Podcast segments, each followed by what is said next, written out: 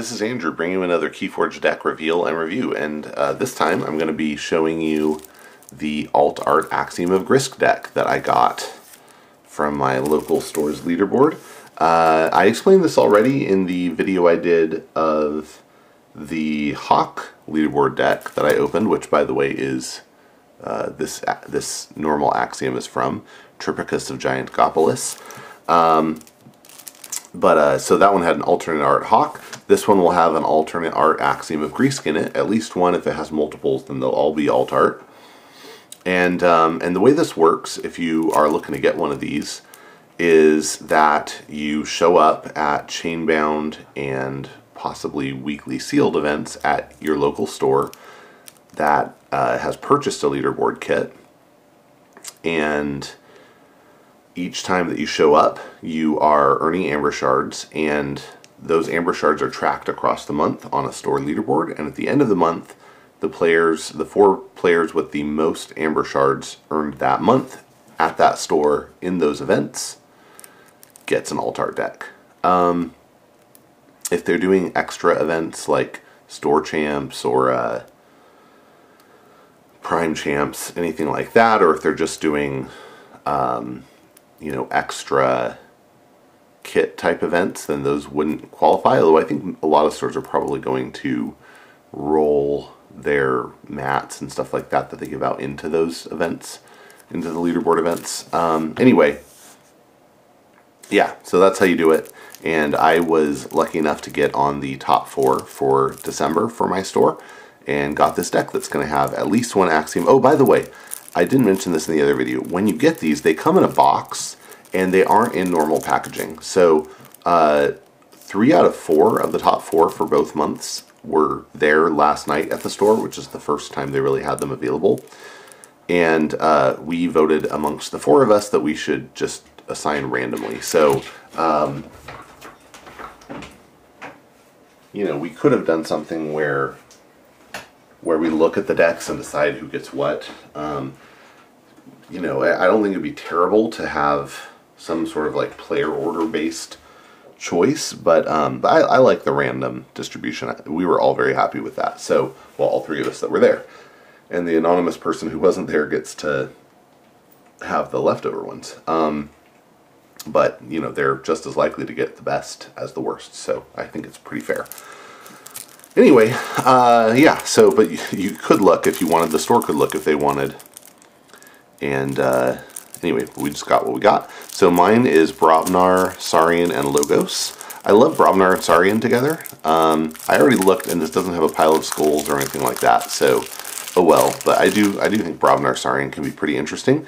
And this is Eloquent Goliath Philippa. Uh, and for these, because I've already kind of looked at them, I am doing the the Jean Claude method of holding them.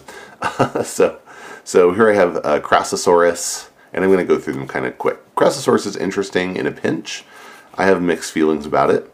Uh, it's real good if you can exhume it on demand in Dis uh, and have multiple times where you could possibly put it out. Paraguardians are cool. Um, yeah, good potential for, for warding and protecting stuff there. Draco Praco, Good for um, controlling your opponent's board a little bit. Tricerian Legionary. Good taunt and ward. Two golden spirals. It's really hard to complain about having two golden spirals because that means you can drop a creature and use it twice on the same turn, which is real good. Uh, with a, you can imagine with a Senator Shrix, that's like extra good, right? You can get so many exalts, and if you have it behind, you know, behind a Tricerian Legionary with Paraguardian warding it, like that's just fantastic. Imperium, get some wards on stuff. Chant of Hubris, you know, maybe you use, maybe you uh, exalt your Paraguardian and you want to move the token over to the Shrix. I mean, that, that's a great setup. Then we have Brutodon Auxiliary, more taunt, that's good. And here is our alt art Axiom of Grisk. So let me hold up the normal one on the left and the alt art one over here. Uh, the alt art one definitely, it looks very similar in what they're doing, right? Like, on the left, he, he looks like maybe he's protecting against something or saying onward, I guess. But on the right, wow, they're they're really uh, they're really owning the defense there. Pretty cool. So yeah, that's that. Um, then on to Logos.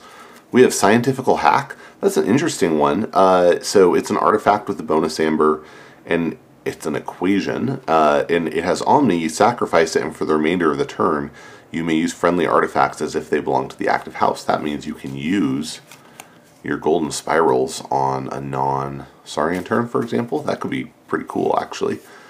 Interdimensional Graft. Yeah, solid. It's been around. Wormhole Technician. Uh, I love Wormhole Technician. I love Wild Wormholes. We have two of those here. That's fantastic. Twin Bolt Emission is really good for taking care of those two power elusive, uh, really strong powered uh, cards, you know, creatures. In addition to taking out the little creatures, Twin Bolt Emission is also really good for popping wards.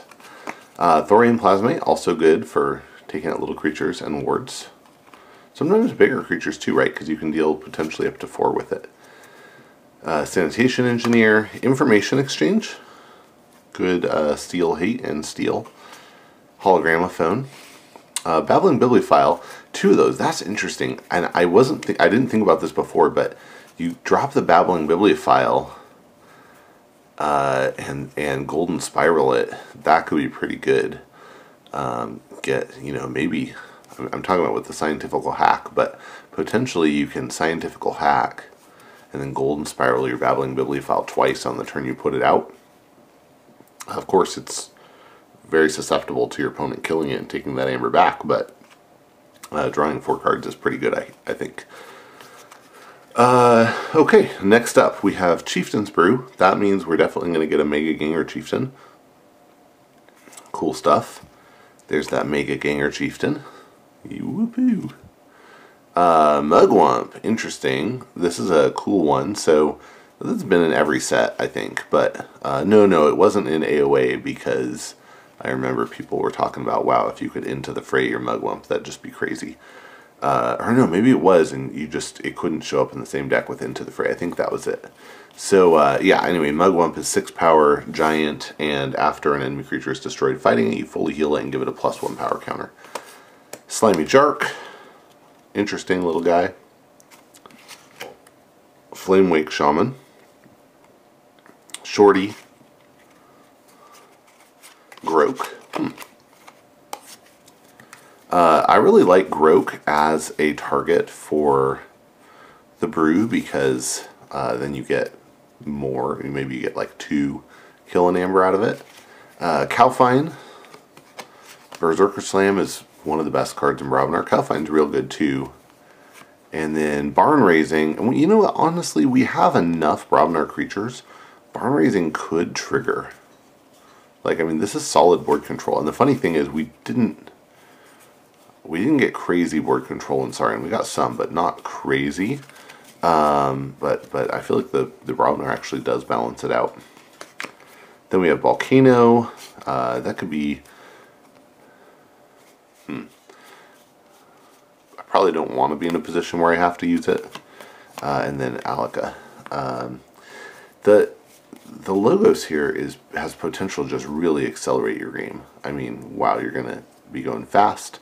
You can do uh, potentially use both golden spirals and the hologramophone on a Brobnar turn or something. Um, Axiom is, is I think pretty good here.